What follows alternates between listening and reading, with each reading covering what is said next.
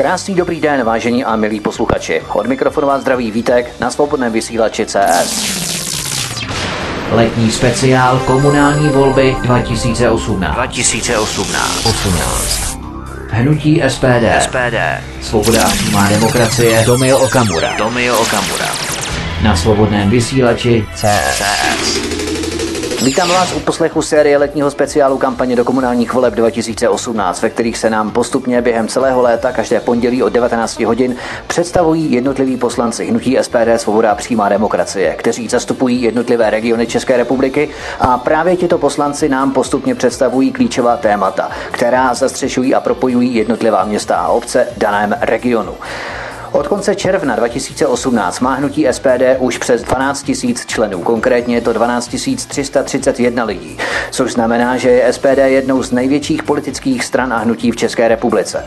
Podle nejnovějších informací bude S P D v letošních komunálních říjnových volbách kandidovat v dvou stech sedmdesáti osmi městech a obcích po celé České republice, včetně všech krajských a okresních měst, a za S P D bude kandidovat celkem kolem deseti tisíc členů a podporovatelů. Dnes zavítáme do jižních Čech. Jihočeský kraj, Jihočeský region se nachází převážně na jihu Čech, ale v okolí Dačic zasahuje i na Moravu. Tento rozlehlý kraj má nejmenší hustotu zalidnění v rámci České republiky. Pouhých šedesát tři obyvatel na kilometr čtvereční. Dnes u nás přivítáme dalšího poslance hnutí S P D, Svoboda a přímá demokracie, který reprezentuje právě města a obce Jihočeského regionu. A tím poslancem je Miloslav Rozner. Pane poslanče, vítejte u nás. Já děkuji za pozvání a zdravím posluchače svobodného vysílače.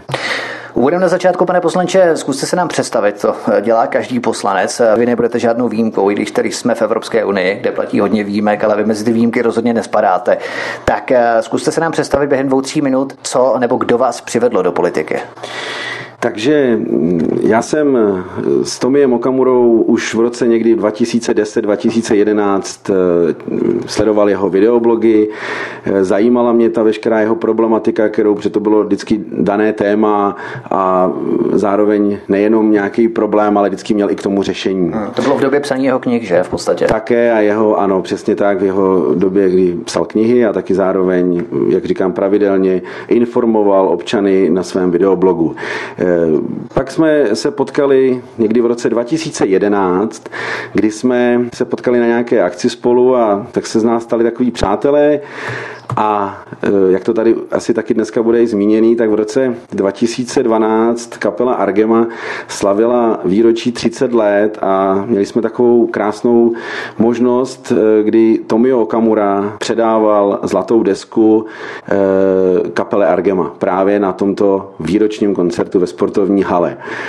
No a naše spolupráce, to bylo, to bylo jaro dva tisíce dvanáct a naše spolupráce se tam začala více rozvíjet, kdy v té době vlastně ještě Tomio Okamura nebyl žádným aktivním politikem. Byl v podstatě kandidatura do Senátu, pokud si to přespomínám. Přesně tak, ano, je to tak.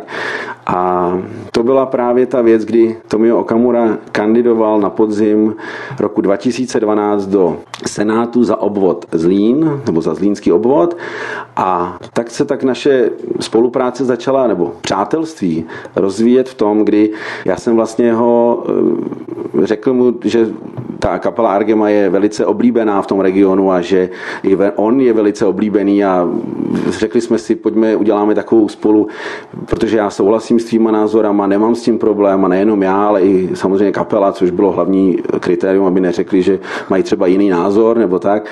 No a vzali jsme vlastně Tomia Okamuru a potkávali jsme se s ním na akcí, kde my jsme koncertovali, a, a on tam e, se zároveň pohyboval a představoval těm případným voličům, a můžu vám říct, že teda to bylo skvělé, ta atmosféra byla vynikající. Jo, Tomio Okamura tam měl velikou podporu, velikánskou podporu. Měl větší podporu než samotná Argema potom na těch koncertech. No, nechtěl jsem to tady zmiňovat, ale zažili jsme takovouhle situaci právě. To je zase tahák na lístky docela. docela dobrý. A, ano, ale zažili jsme tuhle krásnou situaci, kdy to bylo tenkrát v Uherském Brodě a Tomio Okamura na pódium přivítal, poslucha, přivítal diváky a samozřejmě nějakým krátkým svým úvodem, než jsme začali hrát, tak vlastně pozdravil ty diváky v Uherském Brodě. A... Já myslím, že se k ním přidal právě nějaký písničce, to ne, to nemělo odvahu. To se stalo už, ne, ne, ne, to se no. už stalo a stalo se to v roce dva tisíce dvanáct, vrátím se trošku zpátky právě na jaro, kdy ta kapela slavila těch třicet let, tak Tomio Okamura si zaspíval na konci toho koncertu společně se všemi zpěváky, který v, tý, v té době, do té doby v tou kapelou prošli, tak na konci si s nima zaspíval písničku Jarošovský pivovar. Do dneška je z toho na YouTube video a když si to posluchači Svobodného vysílače budou chtít najít, tak určitě, když si zadají Tomio Okamura Jarošovský pivovar, tak jim vyjede video z tohoto koncertu. Tak já doufám, že Argema třeba na tom Jihovu počest vydá třeba nějakou písničku o sake, kde budou velebit sake třeba. Můžeme potom, určitě o tom můžeme popřemýšlet. A já se ještě vrátím zpátky k tomu Uherskému Brodu a tam to bylo tak, že ty lidi samozřejmě neskutečná podpora a hrozný, hrozný zájem o, o rozhovor s Tomiem Okamurou a, a takže Tomio přivítal diváky a řekl řek jim pár vět a pak povídá, tak teď už dám slovo mé oblíbené kapele Argema a kdo se se mnou bude chtít pozdravit, potkat osobně, tak tamhle vzadu, protože jsem zjistil, a on je velkým fanouškem kapely Argema a v té době zjistil, že mu do kompletní diskografie kapely chybělo jedno CDčko, které vlastně šel a po, po, ty, divá, ty posluchače toho koncertu pozdravit, řekl, pojďte, tamhle vzadu je prodejní stánek a já se tam s vámi rád popovídám o problémech, které tady máte a teď už dám slovo kapele Argema. No a tam se stalo to, že když nastupovala kapela Argema, tak velký ten hlouček těch lidí Jasně. se vrhnul za Tomiem Okamurou, se s ním vyfotografovat a, a tak, takže bylo to skvělé a jak říkám, pak jsme ještě, ještě s ním různě na jiných oblastech e, společně byli a on vlastně na podzim obhájil, obhájil a, a zvítězil senátní kampaní, senátní kampaní ve Zlínský obvod. Načež teda, já ještě budu dál pokračovat, jak to bylo s tím naším... Vlastně... Zkusíme to ale zkrátit, protože tady máme hodně témat, aby dobře, to dobře, tak... A já tak já jenom budu už bezkvětě. Jasně. Došlo k tomu, že Tomio Okamura vlastně po roce v Senátu říká, Mílo, hele, pojď, pojď se podívat takhle, já budu kandidovat do parlamentních voleb, protože zkrátka jako senátor já nic nezmůžu a pokud budu chtít prosazovat nějaké věci ohledně přímé demokracie a tady těch věcí, tak jedině, jedině jako parlamentní strana. Hmm. Takže na jaře dva tisíce třináct jsme se opět setkali s Tomio Okamurou a on vlastně mi nabídl tu spolupráci za, v Jihočeském kraji a já jsem tenkrát samozřejmě toho využil, protože jsem mu chtěl pomoct a nejenom jemu, ale samozřejmě tomu programu, který on do dneška prosazuje a stal jsem se v té době trojkou na kandidáce, ještě tenkrát to byl teda Úsvit přímé demokracie. A teď to velice zkrátím, a protože... Tak, historický skok do roku dva tisíce osmnáct nebo přesně sedmnáct. Tak, nebo spíše sedmnáct. A nebo ani ne, tak sedmnáct, malinko musím vrátit se. Byl, psal a se je, rok je, dva tisíce patnáct. A to Tomio Okamura vlastně zakládá Svobodu a přímou demokracii S P D. A v té době už jsme opět zase byli spolu u tohohle a začali jsme spolu spolupracovat, začali jsme objíždět ty regiony, kraje a dávali jsme dohromady ty první lidi, kteří e, jsou dneska s námi a jsou právě e, komunálníma politikama, nebo komunálníma ne, ale krajskýma politikama, par, poslancem a tak dále. Aha, aha, fajn. Já bych se ještě ve stručnosti vrátil k té vaší kariéře, protože vy profesionálně vykonáváte funkci hudebního manažera skupiny Argema, tuto profesi manažera kapel děláte přes dvacet let v podstatě. Myslíte, že vám tyto zkušenosti nějak výrazně pomáhají zorientovat se ve složitých politických procesech, postupech, nebo ty zkušenosti z této branže nelze nějak v politice zúročit, zúžitkovat? Co myslíte?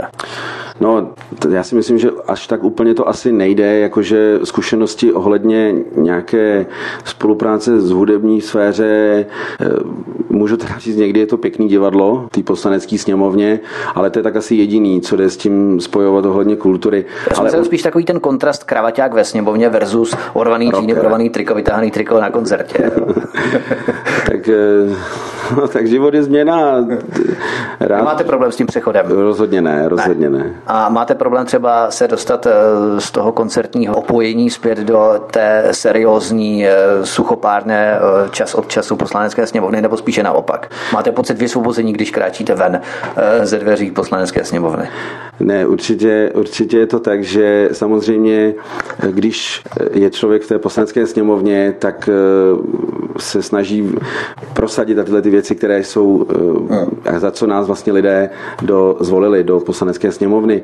A když přijde ten takzvaný víkend, kdy zase přijde to, kdy jedeme na ty koncerty a, a to, takže to je úplně takový relax, je to úplně něco jiného. Ano, ano. V Poslanecké sněmovně občas poslanci také spí. Máme na mysli jednoho konkrétního knížete, ten také relaxuje v poslaneckých lavicích, to vy neprovozujete zatím. Ne, určitě ne, a naopak snažím se být pilným a, a moje... Nikoli Ivanem Pilným. Určitě ne Ivanem Pilným, ale Pilným ve stavu docházky a, a protože, jak říkám, je, není to o tom, že ten člověk tam bude jenom na papíře někde vedený, ale je potřeba tam pravidelně taky být a, a věnovat se těm věcem. Fajn.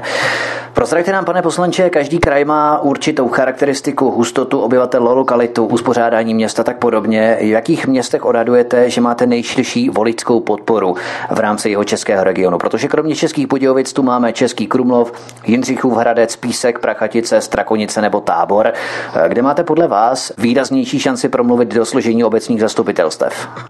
Tak je to, je to různé, nerad bych podceňoval jakýkoliv okres. Pokud bychom se měli držet kladného volebního výsledku v jednotlivých okresech. Vám místní nezapomněli, kdybyste je potopil. To určitě, to určitě ne, ale pokud bych měl se držet kladného volebního výsledku v jednotlivých okresech z posledních voleb, které proběhly v říjnu dva tisíce sedmnáct a měli z těchto výsledků vycházet, tak nejlépe na tom byl okres Český Krumlov, kde byl výsledek jedenáct procent a nejvíce hlasů ale jsme získali v okrese České Budějovice, kde to bylo devět a půl tisíce.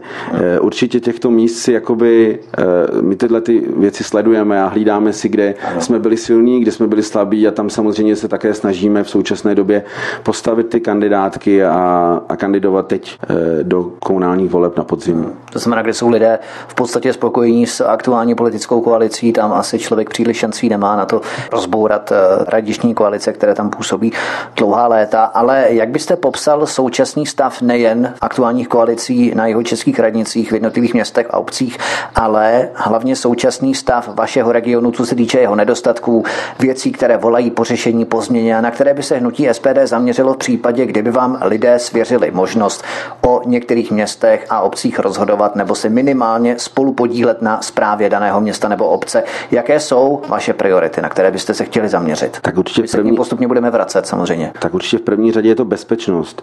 Tedy nabízíme občanům lepší pocit bezpečí, konkrétně v problematických oblastech, na které bychom rádi poukázali a zaměřili se na ně. Dále je to transparentnost a zapojení občanů do dění města. Dopřejeme jim, aby si mohli vyjádřit otázkám a projektům v jejich obcích a městech. Chceme také určitě zlepšit informovanost občanů o věcech, které se jejich města nebo obce týkají. Pak jsou další takové téma je důstojné stáří. Vážíme si totiž našich starších spoluobčanů, jen díky nim máme dnes vše, na co můžeme být v České republice hrdí.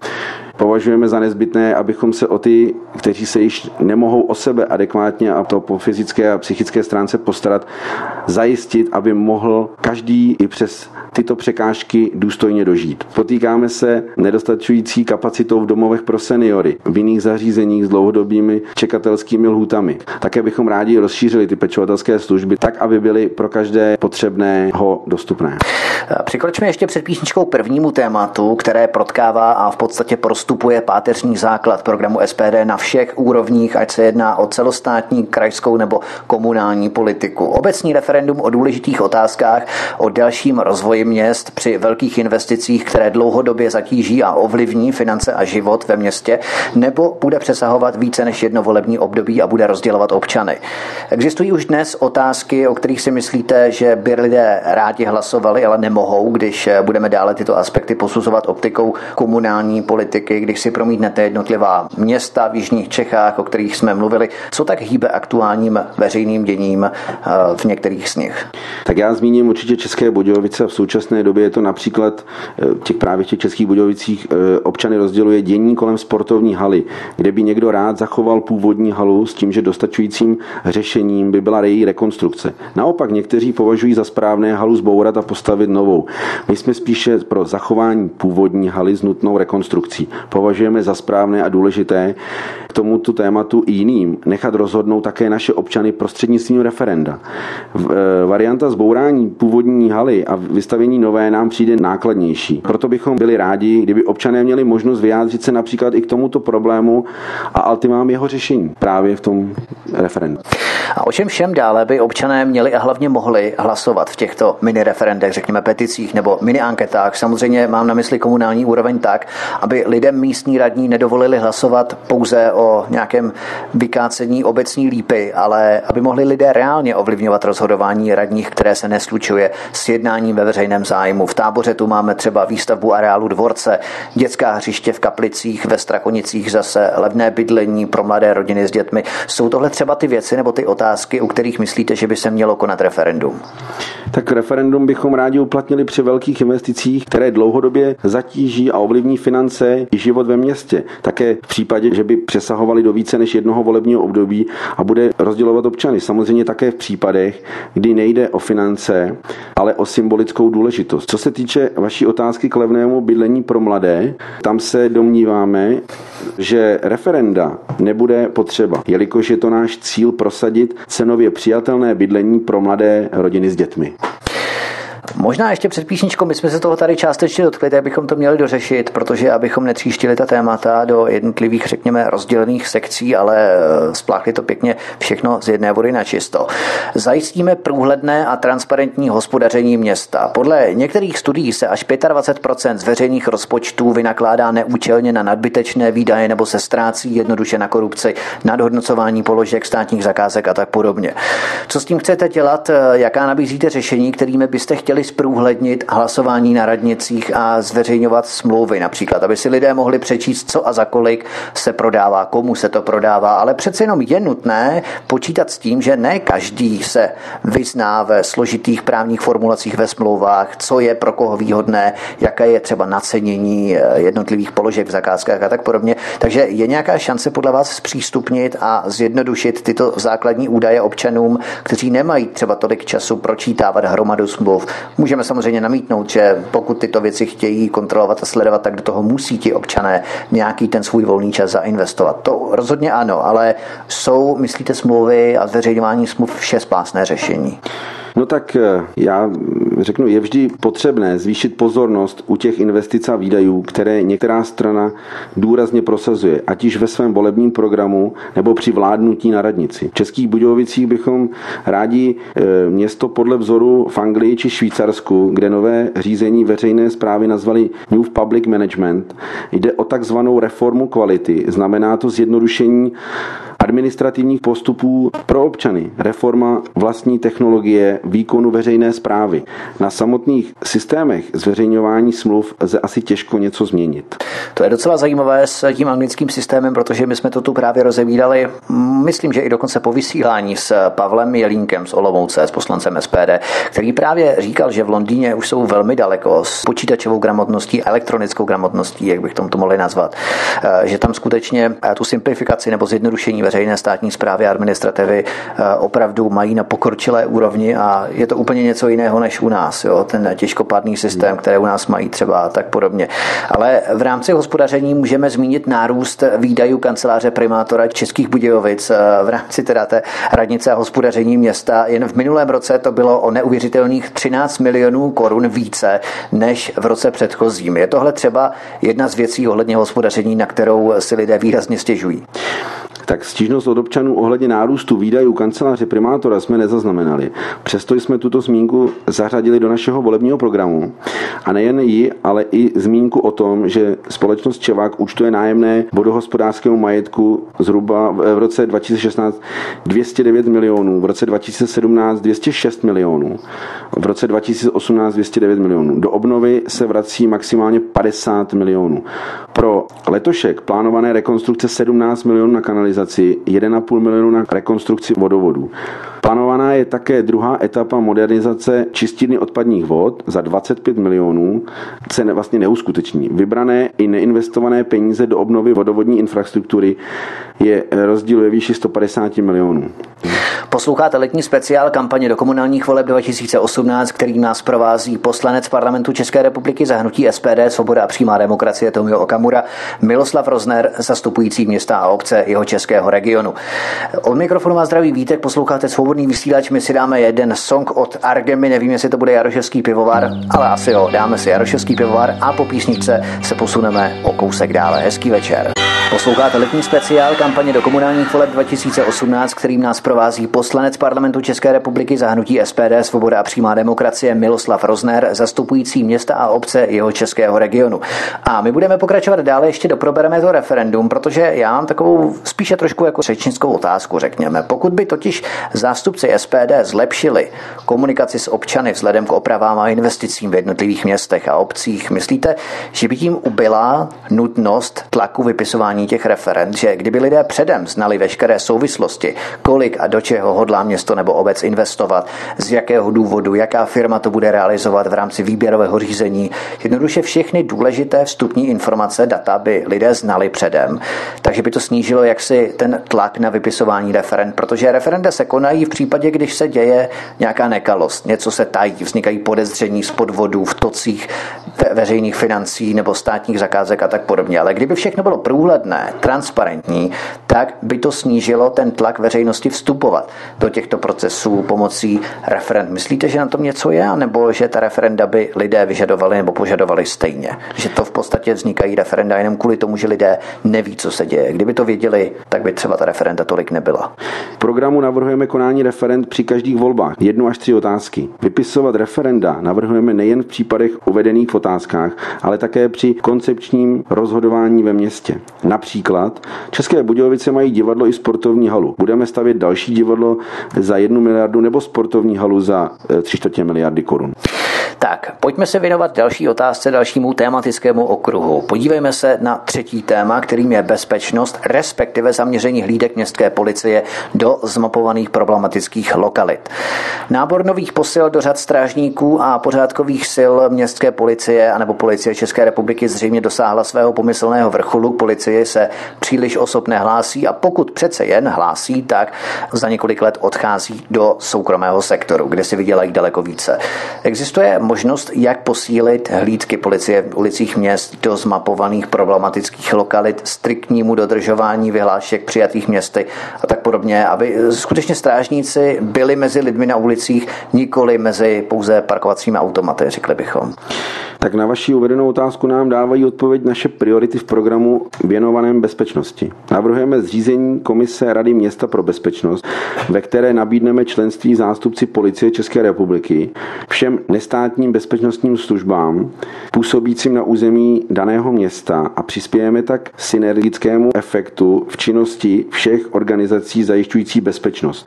Větší bezpečnosti v Českých Budějovicích budeme iniciovat zpracování a schválení návrhu stabilizace fungování a rozvoje městské policie statutárního města České Budějovice do roku dva tisíce dvacet pět s cílem posílit činnost policie České republiky ve městě. Budeme také iniciovat návrh na změnu koordinační dohody uzavřené mezi městem České Budějovice a krajským ředitelstvím policie Jihočeského kraje v duchu změn zaváděných v souladu s naším programem. Zvýšíme počty instalovaných nových kamer do bezpečnostně problematických míst a zvýšíme operativnost a rychlost dojezdu výjezdových skupin k řešení problému a obnovení pořádku v činnosti městské policie a policie České republiky. Zvýšená pozornost bude věnována problémovým místům ve městě. Když se tu bavíme o soustředění policejních hlídek na problémová místa ve městech, kolik je těchto míst, nechci říkat no go zone, to je tak trošku něco jiného, ale jaká problémová místa by měla být posílena ohledně zostření policejních hlídek v těchto oblastech? No tak toto je samozřejmě v každém městě specifické. Rozhodně, ale tyto problémové oblasti občané občané zaznamenali a potýkají se s nimi především například cestou z práce ve večerních hodinách, někdy bohužel i za bílého dne. Pokud tedy chcete, abych byl konkrétní, uvedu problémová místa, se kterými se potýkám v našem krajském městě. Jsou to například nádraží Merkury, na Sadech, Sokolský ostrov a Plavecký stadion, prostory u řek a pod lávkami a mosty. Aha. S tím se do určité míry pojí změny v koordinační dohodě uzavřené mezi městskou policií a policií České republiky. Vy jste to tu také zmiňoval. E, za účelem stanovení postupu při zabezpečování místních záležitostí veřejného pořádku. O co se v tomto případě přesně jedná v té koordinační dohodě, která byla uzavřena mezi městskou a státní policií? O čem to je? Dohoda se zaměřuje především na součinnost a koordinaci činnosti městských strážníků a policie České republiky. My do ní chceme prosadit zdůraznění principu dělby práce mezi lidmi v tom smyslu, že policie České republiky musí beze zbytku zajišťovat vše, co se týká bezpečnosti občanů ve městě, a městská policie vše, co se týká realizace vyhlášek města. My tady hovoříme také o Českých Budějovicích, které uzavřely koordinační dohodu mezi městem a krajským ředitelstvím policie. Co vám překáží konkrétně v této koordinační dohodě, že budete usilovat o její změnu?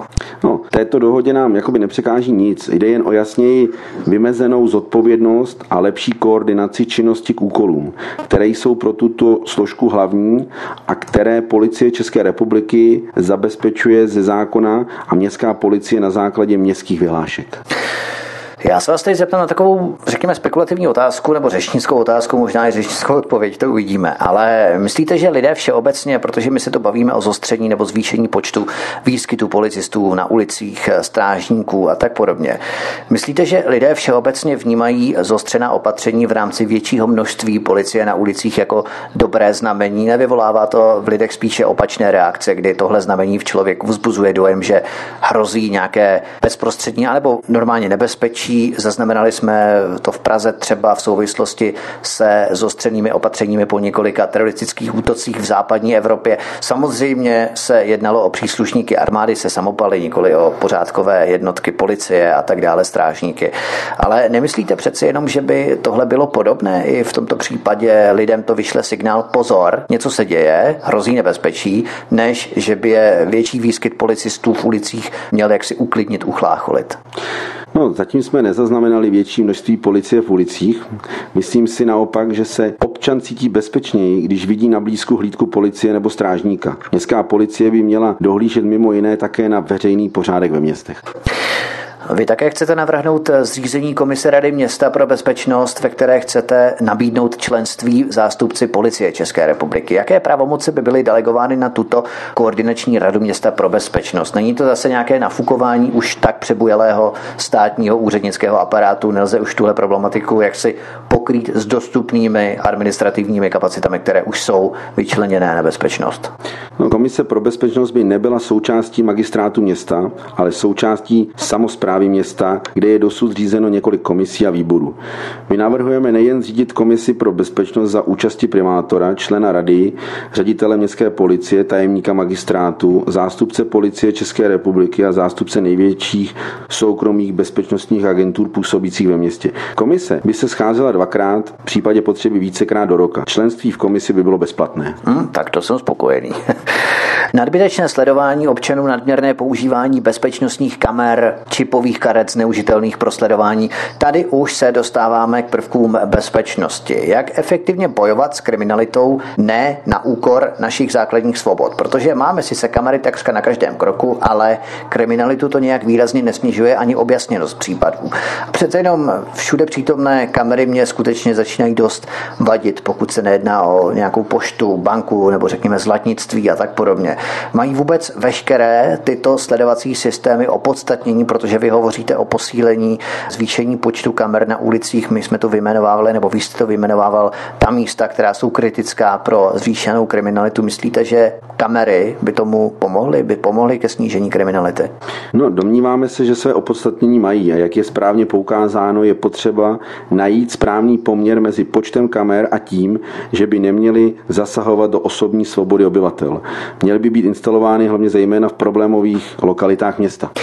Ano, my jsme se to už bavili o problematických místech v Českých Budějovicích. Je to například nádraží Merkury, Sokolský ostrov na Sadech, Plavecký stadion, prostor u řek, také pod lávkami a mosty. Jak by konkrétně přítomnost těch kamer i třeba s nočním viděním mohla dopomoci vypátrat pachatele trestné činnosti s kšiotovkou do čela nebo tmavými brýlemi, když nejsou lidské kapacity pro sledování všech kamer ve městě v reálném čase? Jo? Čili ta identifikace pachatelů se stejně neodhalí. Takže nebudeme potom my pod větším drobnohledem, řekněme, velkého bratra, přičemž bezpečnost se nějak výrazně nesníží. Ano, v tom je velký kus pravdy, ale kamery upozorňují na kriminální či přestupkovou činnost, kterou by následně měla řešit výjezdová hlídka policie České republiky nebo městská policie. A to by také mělo být v dohodě mezi policií České republiky a městem. Hmm. Tak, překročme k dalšímu tématu, řešení hlavních příčin nedostatku parkovacích míst. Těch příčin můžeme spatřovat velké množství od uspořádání rozvržení města v širokých ulicích, čímž se vyznačuje třeba Plzeň, až po nedostatek podzemních garáží a parkovacích domů na strategických místech v centru měst. Může tam hrát také roli doprava, která pokud není vázaná na záchytná parkoviště na okrajích města při hlavních tazích, na které by autobusové, tramvajové nebo trolejbusové, řekněme, linky navazovaly, ten přechod z vozu, osobního vozu na městskou hromadnou dopravu by byl také značně nekomfortní. Čili jsou tohle třeba ty hlavní příčiny v městech jihočeského regionu, nebo jaké z nich patří těm největším v rámci parkovacích míst? Tak třeba konkrétně zase v krajském městě chceme dobudovat stávající systém jednoho parkoviště na severu města a jedné linky číslo dvacet čtyři přes náměstí Přemysla Takara druhého. O další tři parkoviště jih, západ, východ a propojit sever jih linkou dvacet čtyři přes centrum a východ a západ další linkou opět přes centrum. A jak tedy tyto příčiny řešit, protože přece jenom se nejedná o opatření, které by bylo učiněno přes noc. Tak jaká řešení procesujete s parkováním třeba i v Českých Budějovicích, například v pozdních odpoledních hodinách nebo v nedělích, protože to jsou parkovací zóny vytěžované na maximum v tyto časy. Takže k jakým změnám byste přistoupili v těchto možnostech? Rádi, no, tak rádi bychom prosadili návrat volného parkování od osmnácti hodin v týdnu, v sobotu odpoledne a celou neděli. Projevíme maximální součinnost při budování dálničního obchvatu města navazujících komunikacích do města. Zahájíme dostavbu okružního radiálního systému, to je vnitřního a vnějšího okružního systému, který jako jediný je schopen vyřešit nebo alespoň zmírnit hustotu dopravy ve městě. Dále určitě budeme pokračovat budování parkovacích zón tak, aby každá rodina v Českých Budějovicích mohla parkovat jedno auto u svého bydliště s nějakým minimálním ročním poplatkem. My jsme tu probrali České Budějovice. Jak budete přistupovat ke změně parkování v Táboře ohledně hodin parkování zdarma například, případně parkování pro podnikatele s provozovnou ve starém městě v Táboře? Problematiku parkování vnímáme spíše na třídě devátého května v Táboře. Navrhujeme snížení stávající sazby parkovného. Variantou je parkovací lístek na registrační značku parkujícího vozidla třicet minut, parkování zdarma či minimální sazba. Následující variantou je třicet minut nižší sazba a každá další započatá hodina ve výši sedmdesát korun za hodinu. Budeme se snažit o to, aby občané měli šanci na vyřízení svých záležitostí v centru, ale neblokovali lokalitu zbytečným stáním svých vozidel. Tak dojedeme ještě tu dopravu před písničkou, protože my tady máme navazující téma, která se toho bezprostředně týká. A to je snížíme pro děti a mládež a seniory jízdné v městské hromadné dopravě. O kolik byste chtěli zlevnit jízdné pro děti a seniory například v Českých Budějovicích, ale i v dalších městech jihočeského regionu? Vyjímáme z našeho programu, chceme přijmout stejné opatření, jako je přijato na celostátní úrovni tak, aby integrovaný systém dopravy na Českobudějovicku byl zapojen do celostátního dopravního systému za stejných podmínek. Tak v návaznosti na celostátní opatření zabezpečíme, aby důchodci a žáci základních škol s trvalým bydlištěm ve městě České Budějovice měli dopravu ve městě se slevou sedmdesát pět procent.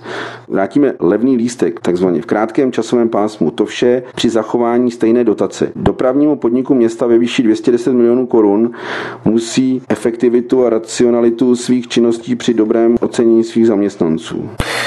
A neobáváte se tím, že by došlo došlo k výpadku významné části příjmu do podniku M H D, městské hromadné dopravy, kdyby potom nebyly peníze na standardní údržbu, řekněme, vozového parku a potažmo dopravní infrastruktury, stejně třeba jako s parkovným, pokud by vypadl nějaký část peněz jako příliv do radnice města, které by potom nemohly provádět drobné úpravy na silnicích. Plánujeme navýšit příjmy ve volebním období. Rozpočet zaměříme především na potřeby a služby občanům a toto jsou základní služby, které z něho budou pokryty. Navíc výpadek příjmů bude malý, konkrétně v případě varianty v Českých Budějovicích, kdyby byl poplatek tři sta šedesát pět korun za rok za každé zaparkované auto, to by byl příjem navíc. Například v Písku jsou na příjezdových komunikacích informační tabule o volných místech na záchytných parkovištích. Plánujete případně tyto informační tabule rozšířit? Myslíte, že to je dobrý nápad? Tak určitě nemáme v plánu je rozšiřovat právě v Písku, kde je již zaběhnuto. Ovšem chceme postupovat podle vzoru Písku, například v Českých Budějovicích, kde žádné informační tabule k záchytným parkovištím nemáme. Návštěvníci i občané pak nemají přehled, kde je pro ně vhodné zaparkovat, protože informační tabule s počtem parkovacích míst ušetří lidem čas, nemusí parkovištěm bloudit a hledat volné místo. Myslím si, že v Písku se to osvědčilo a tak se o to zasadíme i v Českých Budějovicích. Ještě poslední otázka ohledně dopravy, abychom u ní nesetrvali příliš dlouho, tak vy chcete pověřit odborný útvar prováděním matematických analýz citlivosti komunikační sítě, která odhalí citlivé a odolné ulice a bude tak varovat před jednotlivými problémy předem. Co si pod tím máme představit? Co to znamená citlivé a odolné ulice? Uplatnění principu chytrého města, viz například Písek, termíny jsou vybrané z publikace o chytrých městech. Je to záležitost pro dopravní inženýry a informatiky. Ti to musí odborně zpracovat. My jim dáme jen politické zadání a pak jejich návrh schválíme nebo neschválíme. Posloucháte letní speciál kampaně do komunálních voleb dva tisíce osmnáct, kterým nás dnes provází poslanec Parlamentu České republiky za hnutí S P D Svoboda a přímá demokracie Miloslav Rozner, zastupující města a obce Jihočeského regionu. My si zahrajeme písničku opět od Argemy a po písničce se podíváme na mladé rodiny s dětmi. Takže vydržte s námi, budeme pokračovat dál po hudební pauze. Hezký večer, od mikrofonu vás zdraví Vítek, posloucháte stále, vaším společníkem dnešní večer je Svobodný vysílač C S. Posloucháte stále letní speciál kampaně do komunálních voleb dva tisíce osmnáct, kterým nás provází poslanec Parlamentu České republiky za hnutí S P D Svoboda a přímá demokracie Miloslav Rozner, zastupující města a obce Jihočeského regionu. A půjdeme na další otázku. Půjdeme na mladé rodiny s dětmi, kdy se chcete zasadit o výstavbu obecních bytů, samozřejmě ve městech, které si to v rozpočtech mohou dovolit. Jak by města měla nastavit podmínky tak, aby bylo toto regulované nájemné skutečně dostupné především mladým rodinám a aby v podstatě města a případně obce byly schopné nahradit část tohoto soukromého spekulativně předraženého bydlení třeba i s využitím státních dotací. To je také jedna z možností. No tak vše je záležitostí návrhu od odborného aparátu města. Samozřejmě, že bychom se i hned zaměřili na využívání dotačního programu, který v této oblasti stát připravuje. Jaká je vlastně aktuální situace s výstavbou bytů s regulovaným nájemním v Jihočeském regionu? Zaznamenáváme velký boom s realitami, velké nadhodnocování nákladů spojených s nájmy, s bydlením celkově. Jak tomu chtějí čelit města jako třeba Strakonice, Tábor, tady se hovoří o areálu Dvorce a další města v jižních Čechách? No, ve, ve Strakonicích počítáme s výstavbou městských bytů.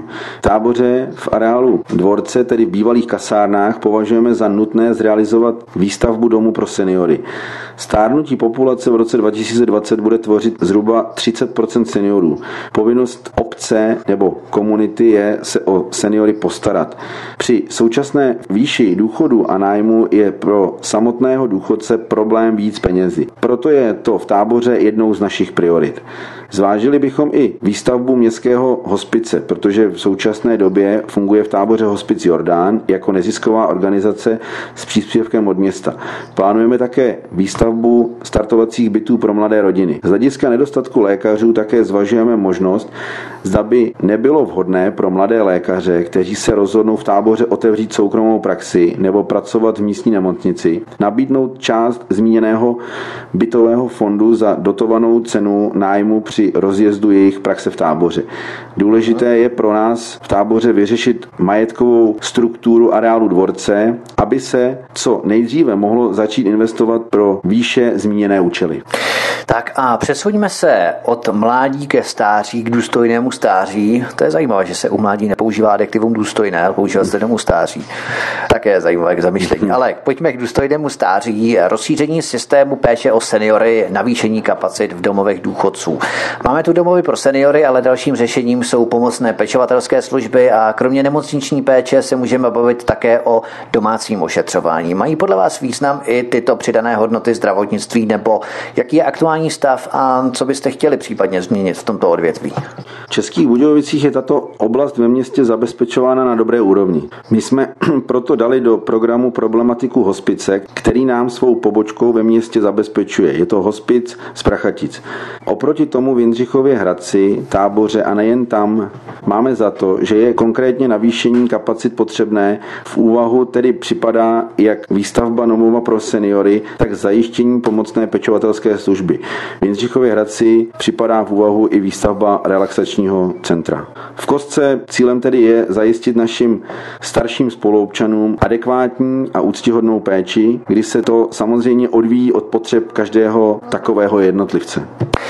Pojďme se vrhnout na poslední téma jihočeského regionu, kterým je školství. Zvýšení kapacit základních škol a rovněž rozšíření kapacit škol mateřských. Máte plán, jak třeba na základě analýz, já nevím, demografického vývoje nebo dopravní spárovosti upravovat kapacitu některých škol, případně jak chcete zajistit, aby děti chodily do nejbližší školy od místa svého bydliště a tak podobně? Chceme důsledně dodržovat spádovost jednotlivých škol a v případě potřeby ji pozměnit. Výstavba nové školy pro druhý stupeň by měla být naplánovaná v městské části Mladé.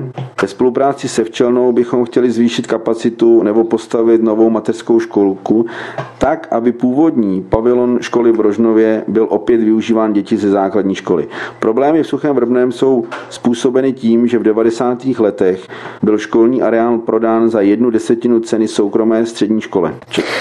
Je vaše představa rozšíření kapacit pro základní a mateřské školy v rozsahu stávajících budov, nebo myslíte, že je třeba začít stavět nové školy, nové budovy a školky? Víme, že se totiž s úbytkem dětí v minulých dvaceti letech postupně slučovaly třídy a zavíraly některé školy. Ovšem se zvýšenou porodností po několika letech, v následujících letech, zjišťujeme, že nemáme dostatek kapacit budov, kam děti umístit. Takže ty volné kapacity tu jsou, nebo už v nich byly zřízené jiné státní instituce, úřady, nebo je obce a kraje prodali, nebo jaká je vaše představa ohledně rozšiřování škol a školek? No, v podstatě jsme to již probrali v předchozí otázce. K volným kapacitám by dojít v budoucnosti nemělo, protože jsou školy přeplněné a v případě úbytku žáků budou třídy přestavovány na odborné učebny.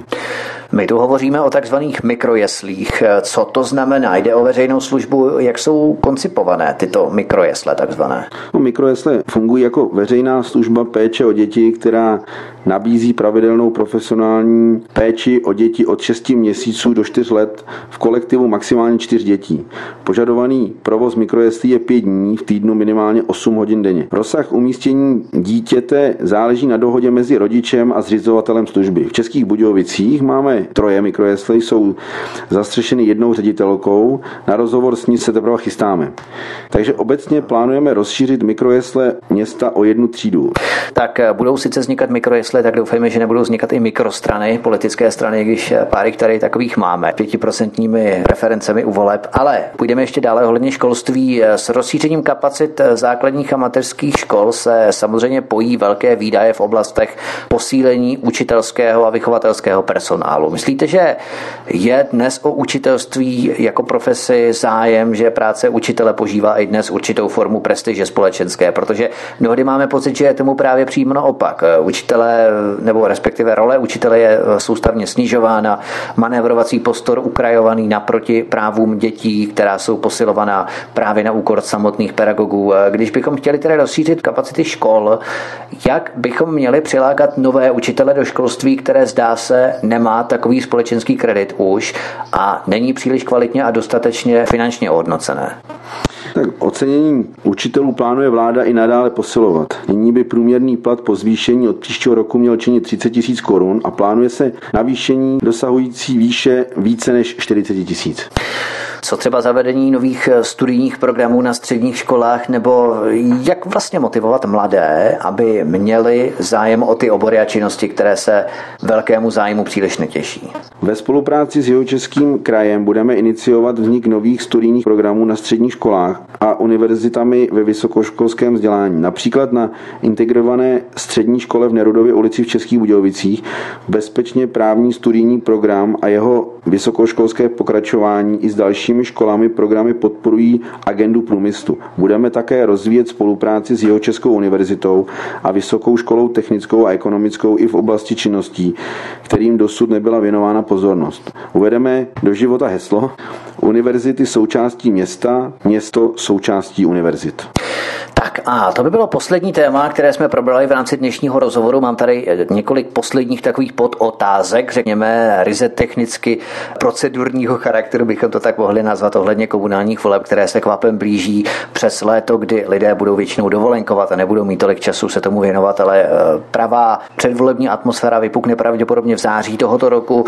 Jaké je složení listin kandidátů ve větších městech vašeho kraje, Jihočeského kraje? Kdybyste nám měl představit kromě vás několik hlavních lídrů, kteří se rozhodli kandidovat do obecních zastupitelstev v Jihočeském kraji a spojit svá jména s S P D. Kteří to jsou, pokud je můžeme jmenovat? No tak hlavní, hlavní osoby jsou lidé, kteří s S P D převážně fungují od samého začátku, jednak v tom Jihočeském kraji, což byl nějaký podzim dva tisíce patnáct. Takže když tady bych chtěl nějaký chtěl zmínit, tak to je za Jindřichův Hradec třeba například pan Pavel Baránek. Za Kaplici to bude Michal Lovas, v Písku to bude inženýr Jan Brabec, ve Strakonicích to bude Jaroslav Čejka, v Táboře to bude místopředseda Jihočeského kraje S P D pan Petr Bohuslávek. No a ještě bych zmínil v Českých Budějovicích, samozřejmě to bude Miroslav Heitinger, a také ještě bych zde zmínil pana magistra Lubomíra Pánu, který bude naším kandidátem do Senátu za obvod České Budějovice. Tak, to bylo skutečně vyčerpávající, to je skvělé. A jaké chystáte akce, jak bude kampaň probíhat? Předpokládám, že standardní billboardy, myslíte, že to stačí? Budete nějakým způsobem více intenzivněji oslovovat lidi? Nemyslím ani přes to léto, jak jsem se zmínil, lidé asi mají jiné starosti přes léto, ale především od toho září tedy, kdy všechno bude finišovat. Snažíme se formou sociální sítě sdílet naše myšlenky a začínáme s přípravou, kdy se pravidelně scházíme a diskutujeme. Dále rezervujeme výlepové plochy v průběhu druhé poloviny srpna plánujeme e, různé akce, kdy budeme více mezi našimi občany, připravujeme petiční a informační stánky a předvolební mítinky. Kontakt s našimi voliči a občany je pro nás důležitý. České Budějovice k bohatému programu zpracovali hlavní body. Každý den zveřejní jedno stručné heslo k programu, kterému porozumí každý. Pokud bude někdo z posluchačů mít zájem, naleznete nás na našem Facebooku Svoboda a přímá demokracie, Tomio Okamura, Jihočeský kraj S P D, nebo nám můžete napsat na jihočeský zavináč s p d tečka c z. Fajn, já myslím, že tento rozhovor je jako takový startovní výstřel, nebo možná i doprovodný rozhovor, doprovodné interview právě pro ta jednotlivá hesla, která postupně budete zveřejňovat tady na sociální síti Facebook. Myslíte, že je složité umět formulovat vaše vize? My se to bavíme právě o těchto myšlenkách, heslech, cílech dovolebního programu, tak aby jim porozuměl opravdu každý na sociální síti, protože víme, že k nim přistupuje řada různých vrstev různých obyvatel, lidé ve středním věku, starší generace. Míra dosaženého vzdělání může ovlivňovat názor lidí, který si utvoří na ta jednotlivá hesla. Zájem o veřejné dění, jakým způsobem se lidé informují a starají o to, co se kolem nich děje, kolem sebe, zdroje, ze kterých lidé čerpají. Pokud na vaše facebookové stránky přijdou horliví diváci České televize, tak to bude taky trošku takový šok možná. Tak jak oslovit co nejširší skupinu lidí, aby nevolila jenom podle emocí, mocí nebo podle, řekněme, profesionálního P R jiných politických stran asistovaných výkladů, kterými disponuje zejména tady Česká televize a veřejnoprávní rozhlas, ale aby lidé nevolili tady podle emocí, ale podle témat a i podle lidí. Tak samozřejmě myslíme na vše, co jste vyjmenoval, to znamená, že naše kampaň nefunguje pouze na síti, ale chodíme i mezi občany, kde jim všechno, co jim není jasné, rádi vysvětlíme. V případě, že by něčemu neporozuměli, stejně tak nemáme problém odpovědět na otázku formou mailu. Myslím, že programy do komunálních voleb máme zpracované stručně a jasně, tak aby je pochopil každý občan. V Českých Budějovicích konkrétně rozvinuli program tak, že připravují verzi programu, kterou umístí na web a každý občan si bude moci daný bod programu otevřít a vše k tomuto bodu detailně uvidí. Rozlišujete třeba i nějak kandidaturu v menších obcích nebo ve vyšších aglomeracích? Je v tom nějaký rozdíl, například širší škála témat a tak podobně? Kandidujete vůbec v hodně obcích v jihočeském regionu nebo spíše ve městech se soustředíte? Vemu začátek ty vaše otázky. Samozřejmě je každá obec něčím specifická, rozhodně to není všude na stejno, takže programy se přirozeně liší. Je to individuální, každá obec stejně jako město se potýká s nějakou problematikou. A na závěr vaší otázky byla, v kolika městech budeme kandidovat v Jihočeském kraji. Jezdí v obcích třeba, nejenom ve městech. Také. Chci jít třeba na venkov hodně? No tak samozřejmě budeme kandidovat i v menších obcích. Máme sedm okresních měst a budeme v pěti z nich kandidovat a samozřejmě i v menších městech kandidujeme také. Troufáte si na závěr odhadnout, jaká bude průměrná volební účast ve městech a obcích jihočeského regionu? Jak jsou vůbec disciplinovaní voliči v jižních Čechách? Jsou laxnější třeba než lidé z jiných krajů, z jiných regionů? No, popravdě si netroufám odhadnout průměrnou volební účast ve městech a obcích našeho jihočeského regionu. Je to otázka toho, jak zapůsobíme na naše občany, zda nabídneme rozumnou alternativu a řešení problematiky v daných městech a obcích. Od výsledku se odvíjí celá předvolební kampaň. Záleží jen na nás, jak se s tím popasujeme. Hostem našeho letního speciálu kampaně do komunálních voleb dva tisíce osmnáct byl poslanec Parlamentu České republiky za hnutí S P D, Svoboda a přímá demokracie Miloslav Rozner, zastupující města a obce jihočeského regionu. Pane poslanče, já vám moc děkuji, že jste byl naším dnešním hostem, že jste se na nás udělal čas. My jsme se tady setkali v našem provizorním studiu. Příště to třeba bude v Jarošovském pivovaře, kdo ví. Přesně tak. Já děkuji za pozvání a zdravím posluchače Svobodného vysílače. Já bych jenom podotkl, že tento rozhovor se odehrával bez jakéhokoliv alkoholu, bez jakéhokoliv piva. E, Jarošovské, kde je vůbec Jarošovský pivovar v podstatě? Kde je Jarošov? Vedle Uherského Hradiště. Součástí Uherského Hradiště. Tak. Fajn. Tak třeba se příště setkáme u Uherského Hradiště, kde ví, budeme na exkurzi. Tak to by bylo všechno. My vás zdravíme také a přejeme vám hezký zbytek večera. Já samozřejmě budu ráda, když naše pořady budete sdílet nejenom tady z archivu Svobodného vysílače, kde si naše pořady můžete stáhnout nejenom toto, ale i minulá vydání na stránkách svobodný pomlčka vysílač tečka cé zet v archivu pod studiem Tapin Radio, anebo si náš pořad můžete vyhledat na kanále YouTube, odkud můžete šířit rovněž tento i ostatní díly letního speciálu kampaně do komunálních voleb dva tisíce osmnáct z S P D, Svobody a přímé demokracie a tímto způsobem propagovat program tohoto politického hnutí. My vám děkujeme, příjemný poslech dalších pořadů vám přeji, od mikrofonu se s vámi loučí a na shledanou příště se s vámi těší Vítek. Hezký zbytek dne.